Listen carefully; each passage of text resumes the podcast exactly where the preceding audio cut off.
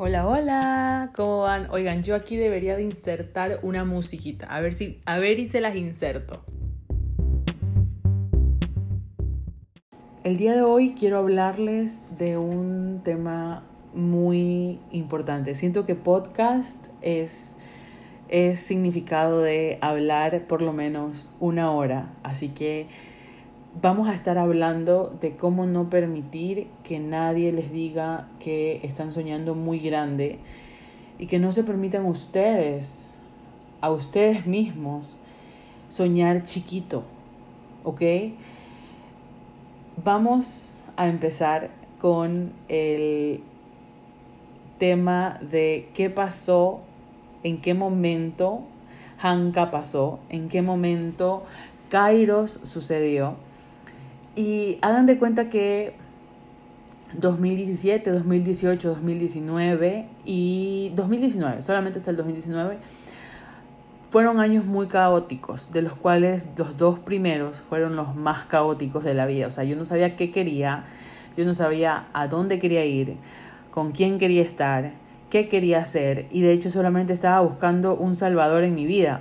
Yo no sé si ya grabé un episodio de mi novio, mi exnovio gringo, em, que, que, que, gracias a Dios no habla español, así que jamás se va a enterar de que existo en podcast, pero esa relación me enseñó muchísimo, lo cual no es tema de este podcast. Y, y el tema acá es que en ese entonces mi novio gringo estaba en Estados Unidos y yo también estaba en Estados Unidos, por supuesto, estaba estudiando en Estados Unidos. Y mi vida en yo terminé la universidad, me gradué de economía acá en Ecuador y luego me fui a estudiar a Estados Unidos. Pero en este tiempo, hagan de cuenta que yo tenía demasiado miedo de la situación en general que, les, que me esperaba en Ecuador, en el sentido de que no sabía cómo desenvolverme aquí. O sea, no sabía qué iba a hacer de mi vida, no sabía a dónde eh, iba a trabajar, cómo le iba a conseguir trabajo, porque en el primer año de universidad yo mandé muchos currículums y nunca nadie me llamó, jamás nadie me llamó, ni siquiera para decirme, sabes que no calificaste. yo llamo a las personas que aplican a, a, a, puestos en mi empresa a decir que agradecemos su participación, eh, pero que por algún motivo no, no cumplen con los, con los requerimientos que estoy buscando. Pero a mí nadie me llamó a decirme y a tener esa amabilidad. Y, y yo estaba súper preocupada, entonces decidí irme a estudiar a Estados Unidos eh, y desde ahí empezaron como que todos mis errores, porque el gasto de Estados Unidos, que, que todo en la vida se transforma en un... Voy a apagar el aire porque mi aire suena como motor viejo, no sé por qué. Eh, que todo en la vida se transforma en algún término monetario. Entonces, el gasto de Estados Unidos en ese momento yo no lo podía sostener y aún así me valió y me largué. Entonces, mis problemas financieros arrancaron ahí. Así que eh, vivía mi vida entre Estados Unidos y vivía mi vida entre Ecuador y Estados Unidos. Pasaba un tiempo allá, venía para acá, volvía allá porque no quería estar acá y era un, un caos. Llegó pandemia y pandemia para muchos fue un año de mucho dolor y para otros la realidad es que fue un año de mucha expansión. Entonces en enero del 2020 yo decido irme a Estados Unidos desde, desde esa inestabilidad que tenía. Pero lo curioso es que yo ya tenía un corporate job, o sea, como que un trabajo corporativo muy bueno, o sea, ya había venido una empresa muy buena y me había contratado y había confiado en mí y tenía un muy buen salario en el 2019 pero yo renuncié a toda esa madre porque yo según me sentía sola. En ese entonces vivía sola en Ecuador. Estuve viviendo medio año sola en la casa de mi papá porque mi papá vive su vida a sí mismo entre España y Ecuador. Y en ese entonces yo me quedé sola.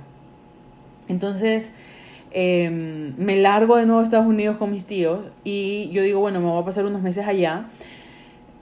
Y llegó pandemia, bendita pandemia que nos tuvo laqueados muchísimo tiempo. O sea, era una cosa de que mis tíos sí continuaron trabajando, pero yo me quedé laqueada porque obviamente, ¿qué iba a hacer en Estados Unidos, verdad?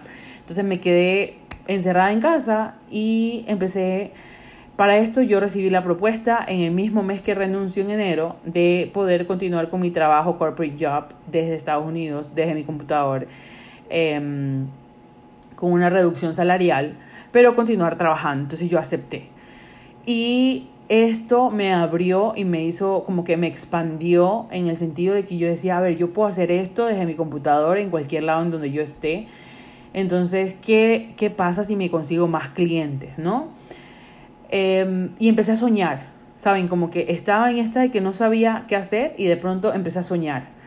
Y yo decía, bueno, ¿qué pasa si tal vez dedico como que parte de mi tiempo para conseguir nuevos clientes? ¿Qué pasa si llevo otras contabilidades o llevo otras, otros temas financieros de otras empresas? ¿Cómo puedo llegar a, o acceder a ellos? Etcétera, etcétera. Y yo vengo hablando como cotorra en Instagram desde hace mucho rato. Claramente Instagram no me dio la exposición que TikTok me dio en menos de un mes, ahora en este año. Pero yo en Instagram como que hablaba de lo que hacía y hablaba de, de cómo yo manejaba el tema financiero de, de X empresa, etc. Y también... Eh, como tenía demasiado tiempo libre y yo siempre fui fan de Bath Body Works, yo decía, ¿cómo puedo crear una marca que se le parezca a Bath Body Works, como que, que tenga este tipo de productos en Ecuador, ¿no? Entonces empecé a ver el tema de las velas y empecé a sacar el tema de las velas adelante. Entonces empecé a diseñar la marca, empecé a buscar nombres, contacté diseñadores, empezaron a trabajar en la parte del branding, etcétera, etcétera. Y para esto, pues obviamente yo tenía mi ingreso y estaba gastando cero porque vivía en la casa de mis tíos. Mis tíos me apoyaron muchísimo y le empecé a meter plata, no sé, a página web y, empezar, y empecé a escudarme en esas cosas que uno se escuda porque no quiere arrancar. Entonces, cuando yo decía, a ver, no estoy logrando nada, solo estoy sacando gasto, gasto, gasto, gasto en web, gasto en branding, gasto, gasto en todo. Entonces, ¿qué voy a hacer? O sea, ¿qué realmente quiero hacer? Y seguía preguntándome, seguía cuestionándome. Empecé a autoeducarme, tomé demasiadas certificaciones en ese entonces, porque obviamente todos estábamos laqueados no había nada más que hacer que estar en el Internet. Y ese tiempo de Internet yo lo aproveché muchísimo, o sea, me puse a estudiar y em, terminó, yo para julio yo tenía que regresar a Ecuador porque yo tenía mi tiquete comprado para, no, para junio yo tenía que regresar a Ecuador y tenía mi tiquete comprado para regresar a Ecuador. Y de pronto Copa, que Copa era la, la aerolínea con la que me tenía que regresar, me empezó a cancelar todos los vuelos me, me cancelaba, me reprogramaba, me cancelaba, me reprogramaba. Y yo para esto ya estaba en una situación súper compleja porque yo decía, yo necesito salir de Estados Unidos porque si no voy a tener problemas con el gobierno de los Estados Unidos y no quiero perder mi visa. Entonces me empecé a averiguar, tuve que, otra vez tuve que aplicar a una extensión de visa, que para esto me costó casi 500 dólares, y para poder estar legalmente en los Estados Unidos aplicando con esa extensión de visa. Y yo decía, ya, o sea, ya estaba en un punto en donde ya estaba cansada de Estados Unidos. Y yo decía, quiero regresarme a Ecuador, me quiero regresar, así sea en burro, pero me quiero regresar a Ecuador. Siento que Ecuador en estos momentos como que es mi momento para volver y, y ya, romperla y brillar. Entonces, la razón por la cual yo había dejado Ecuador años anteriores era por el miedo a que, primero, no encontrar trabajo, aquí ya estaba, ya había terminado la universidad, ya me había graduado de economía, y no tenía trabajo. Yo decía, ¿qué voy a hacer? Me habían votado a la universidad porque inicialmente me contrataron en la universidad y en la misma universidad me dieron trabajo, pero la política es puerca y es lo peor que puede existir. Y eh, me votaron, me votaron para beneficiar a una hija de un profesor en ese entonces, que todavía sigue siendo profesor, me parece, en la facultad. Entonces, salí con el corazón roto, cansada de trabajar en el sector público, porque trabajar en el sector público aquí en Ecuador, it's just, ah, o sea, you no fuchi, no, jamás volvería a trabajar en el sector público. Y porque hay demasiada corrupción. Y, y me causó muchísimo dolor saber que mi potencial se vio perjudicado por la corrupción. Entonces, porque yo realmente me gané el puesto. O sea, yo, yo en el, previo a graduarme me había ganado un puesto en el, en el departamento de posgrado de mi facultad. Y, y ya, y lo perdí, y lo perdí, y lo perdí por corrupción. Entonces, eso me rompió, lloré muchísimo con ese trabajo, de hecho fue mi único trabajo. Luego después me fui a Estados Unidos, luego estudié en Estados Unidos y bla, bla, bla, y todo mi desastre económico y bueno, em, yo soy pésima contando historias y aquí estoy haciendo un podcast. Entonces, ¿qué pasó? Que llegó septiembre del 2020 y yo digo, me voy en burro, pero me voy. Mis tíos, no, tienes que esperarte, ya, ya, aplicaron, ya aplicaste la extensión de visa, no te preocupes, vas a estar bien. Yo decía, no me importa, me voy. me voy y tomé un vuelo de 72 horas con escalas en...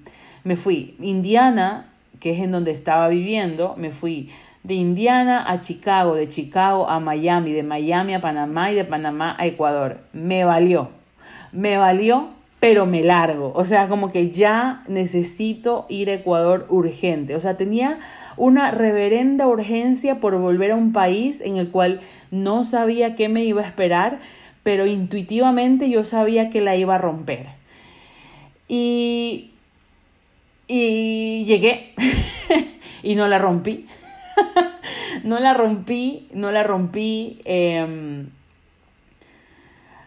Llegué 2020, mi casa se destruyó porque obviamente nadie le vino a dar mantenimiento, mi refri estaba dañada, ya no tenía cocina, no tenía refri, eh, las tuberías estaban hechas un desastre, mi papá estaba por volver de España, entonces me tuve que mudar otra vez a la casa de mi tía, que mi tía también tiene una casa acá en Ecuador, mi tía maravillosa, me salvó muchísimas veces yo decía, no puede ser, o sea, yo vengo que, queriendo hacer esta idea y de pronto tengo un culo de cosas que resolver y em, ya, o sea, otra vez me volví a quedar de brazos cruzados. Yo decía, ¿cómo carajos le voy a hacer?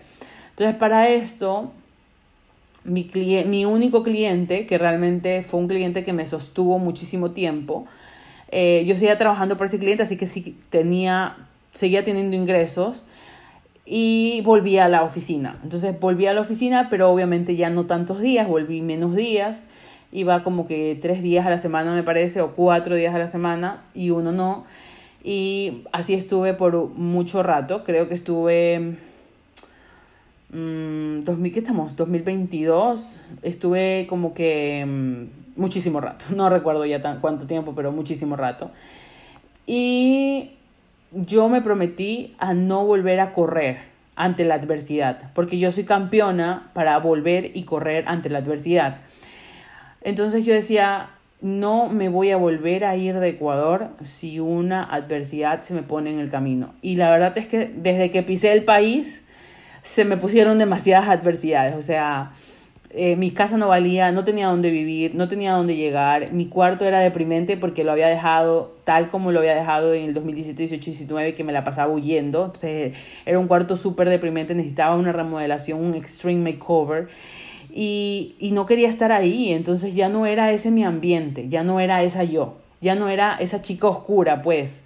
Pandemia y, y, el jardín de la casa de mi tía me habían ayudado a crecer muchísimo espiritualmente hablando, emocionalmente hablando, y ya no quería estar en ese cuarto oscuro.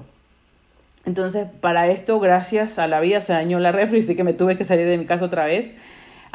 llegó mi papá, hizo las remodelaciones que tenía que hacer, compró compramos las cosas que teníamos que comprar y volvimos a la casa y arranqué otra vez, arranqué con mi rutina. Em, fue muy corto el tiempo que yo me acuerdo que hice un vision board. O sea, me, me hice un vision board, ahorita me acuerdo, me hice un vision board en donde yo había puesto todo lo que quería hacer. Y esa fue la única vez que hice un vision board. Me parece que para ser primera vez funcionó bastante bien porque mi primera cosa manifestada fue mi carro. O sea, pasó 2020, septiembre, octubre, noviembre, diciembre, pasó 2021 de enero a mayo y en mayo yo tuve mi carro. ¿Cómo carajos pasó? No tengo ni idea. Una vez salí a comer encebollado, que la historia de mi carro es una historia súper chistosa que se las voy a hacer en otro podcast. Pero salí a comer encebollado y me fui a una concesionaria y compré mi carro. Así como que me entré como I was, lost, I was just doing shopping or things like that y, y compré mi carro. Y la vendedora, me acuerdo tantísimo que la vendedora me dijo como que me vio así, de pie a cabezas, como que esta man me, me, viene a hacer perder el tiempo. Y yo le dije, la verdad es que no estoy buscando nada, simplemente vine a ver qué había de bueno. Y me dijo, ah, ok, me dijo así, como que está súper aburrida, creo que no había tenido ni una venta en ese día. Me dijo, si quieres podemos hacer un test drive, así como que, si quieres te puedes montar ese carro, maneja. Yo le digo, la verdad es que solamente manejo automático, ya les estoy contando la historia de mi carro, se las voy a hacer en otro podcast. Pero bueno, compré mi carro, X. Compré mi carro y... Eh, y mi carro me abrió muchas puertas. O sea, la gente me decía, qué burra, qué tonta, o sea, ¿por qué te compraste un carro? Pero yo la verdad es que dependía de los Ubers, dependía del mood del Uber, dependía del Uber que no le gustaban los perros, y ya qué hueva manejar y, tener que ah, manejar todo eso. Y, y yo decía, yo ya, yo ya había puesto en mi vision board que iba a tener un carro. Entonces yo no sabía cómo carajo le iba a hacer, pero iba a tener un carro. Em, al sol de hoy veo mi carro y digo qué excelente decisión porque me abrió demasiadas puertas, empecé a visitar mucha gente, empecé a conectarme con mucha gente, empecé a salir más porque yo obviamente para no gastar en el taxi no salía. Em, y me acuerdo, bueno, la historia del bus es otra, pero eh, la cuestión fue que ya, o sea, me lancé y empezó mi, y empezó mi empresa en ese momento. Eh, un día pasó mucho tiempo en el 2021, creo que pasó, uff, ¿qué estamos? Estamos 2022, no, todo eso pasó este año. Bueno, pasaron muchas cosas en ese año muy relajadas, o sea, como que nada prioritario. Empecé con las la marca de las velas, empezó en el 2020, empecé a vender suavecito. Habían días, semanas y meses que no vendía una vela, habían otros que la reventaba y sacaba una colección y me quedaba en cero. Eh, pero la cuestión es que todo esto es sube y baja. O sea, son cosas que nadie, de nadie, que nadie te las habla porque obviamente no le vas a decir a la gente, a ver, me abrí un emprendimiento y vendí ¿sabes? O sea, ¿por qué? Porque vergüenza, ¿por qué? Porque la gente te va a decir, ah, viste, te lo dije, etcétera. Pero nadie nos va a entender a no ser que hayan recorrido tu camino, ¿ok? Y, yo empecé a tener muchísimos ejemplos de personas que recorren el camino, que empiezan desde cero, metiendo las manos literal al fango y haciendo de eso algo brillante. Entonces, tenía que escuchar muchísimas opiniones de mi familia, de mi papá, de, de, muchas cosas. Como que mm, dedícate a trabajar en lo que estás trabajando, dedícate a tener un sueldo, dedícate a hacer esto. Y si yo los hubiera escuchado, jamás jamás en la vida hubiera estado contando esta historia. Que yo no sé si sea inspiradora o no, pero realmente hoy que veo a todos mis clientes y veo la cantidad de cosas que he hecho con estos clientes, la cantidad de problemas que resuelvo todos los días, la cantidad de cosas sencillas, porque a mí las finanzas de las empresas se me viene sencillo, se me viene con armonía, se viene con orden, con, con organización no es un caos, no es un cáncer, no es un dolor de cabeza para mí. Entonces, hacer esas cosas que son muy dolorosas, es un, es un dolor de cabeza para otros, para mí es una paz trabajar en números. Es algo que yo pongo mi música y me voy y estoy hablando sola y viendo el flujo de caja y viendo cómo mejorarlo y moviendo ciertas variables y esas cosas me enamoran. No, no tienen idea cómo me enamoran, pero me enamoran. O sea, y eso es lo que he logrado hacer con cada empresa que estoy administrando.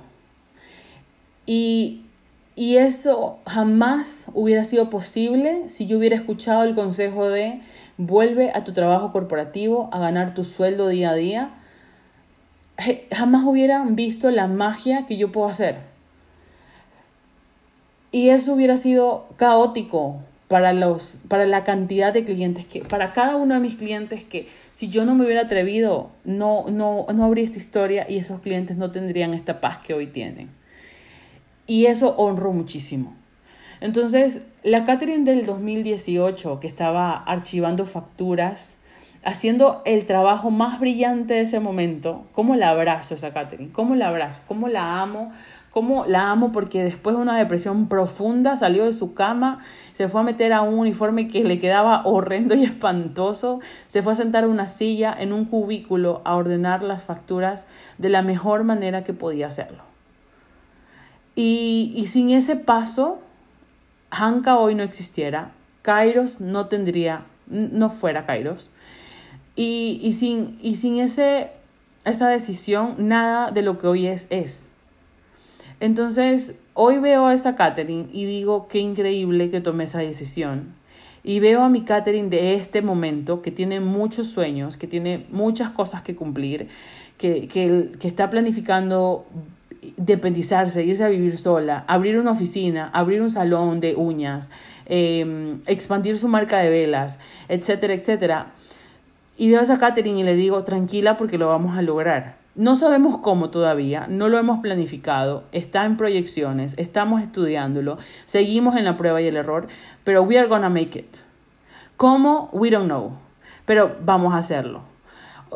Y, y eso no, esa resiliencia que necesito, que estoy teniendo ahora, no lo tuviera si no hubiera tomado todas las decisiones que antes tomé. Y me honro por ello. Me honro de una manera inexplicable, pero me honro. ¿Ok? Y eso mismo tienen que hacer ustedes. Mirar atrás y ver todo lo que han crecido. Y de eso expandirlo y hacerlo grande, porque es, algo que no cualquiera puede hacer. Para todo el mundo le queda cómodo volver a su corporate job, que no está mal volver al corporate job, que no está, dejemos de satanizar un trabajo en empresa, porque yo tengo empresa y amo a mi gente que está haciendo su trabajo de 9 a 5 todos los días, porque sin ellas nada fuera posible. Pero cuando tú naces para ser un generator, para, para crear cosas, para generar cosas en este mundo, necesitas honrar eso y desde allí trabajar todas tus metas, por más grande que sean, porque es totalmente realizable. Si tú crees que puedes, como que no puedes, estás en lo cierto. Eso me lo dijo mi exnovio gringo, que hasta el sol de hoy lo guardo con, con lo atesoro en mi corazón esa frase enormemente porque es una frase tan real que en su momento no le di la validez tan necesaria que era esa frase. Y tan no le di la importancia cuando él me la decía muchísimas veces. Si tú crees que puedes como que no puedes, estás en lo correcto. Y, y I know que él no me está escuchando porque he doesn't speak Spanish, pero I would love to say him like I love I love him so much. I love him so much porque me enseñó demasiadas cosas que en ese momento no honré y no, no le di la importancia y cómo me arrepiento de eso, pero creo que fue algo necesario en mi proceso. Entonces, todo eso que ahora me aterra, o sea, de hecho le estoy poniendo como que trabaja a, hacer la planificación del 2023 porque tengo metas demasiado ambiciosas, demasiado ambiciosas, o sea, ya les mencioné. Y yo, y yo me digo, mi parte de mí que quiere volver a ese pensamiento de que vuelve y quédate como estás ahorita, no te muevas de ahí, veo y digo, no, no, no, es simplemente estoy pensando en lo que me queda cómodo, pero más no en lo que me hace bien. Entonces, claro, hoy me queda cómodo tener mi cartera de clientes, hoy me queda cómodo tener ese, esa venta fija todos los meses y, y me queda cómodo tener el estilo de vida que tengo, me queda cómodo, no sé, como que la vida en la que tengo, no, no tengo responsabilidad de vivir, independizarme y estar sola, me queda cómoda. Pero no puedo estar en esa comodidad, así que desde ese punto digo, el siguiente año me mudo. O sea, due date, January. Due date, January.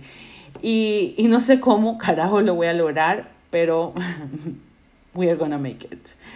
Um, así que les comparto esta historia muy, muy mía, muy íntima, porque eh, escucharla les hará pensar en qué es lo que, en qué es lo que están haciendo con sus vidas, primero, y segundo, si están permitiéndose soñar en grande, porque se vale soñar en grande. Y si son papás, siempre me encanta dejar un consejo para los que son papás. Les pido por favor, no les digan a sus, a sus hijos, no pidan.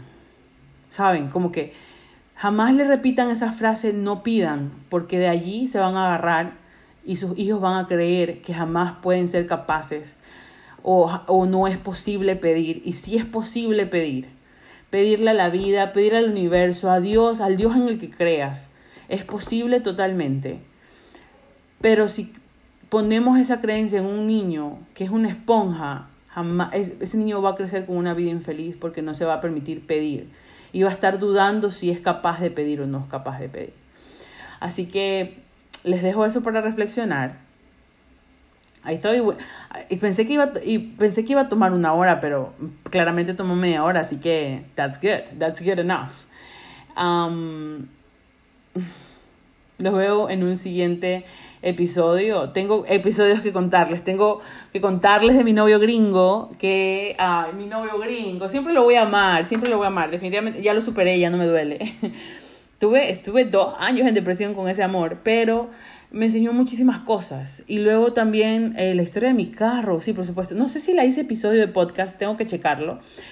Eh, Ay, y muchas historias que se vienen. La historia de cómo estamos tratando de encontrar una nueva oficina, que hoy fui a ver unos, un espacio. Vamos a, ir, vamos a estar viendo espacios durante lo que queda de noviembre y diciembre para ver con cuál conectamos y para que sea con esta facilidad, gozo y gloria con la que he cumplido la mayoría de mis sueños. Nos vemos en un siguiente episodio.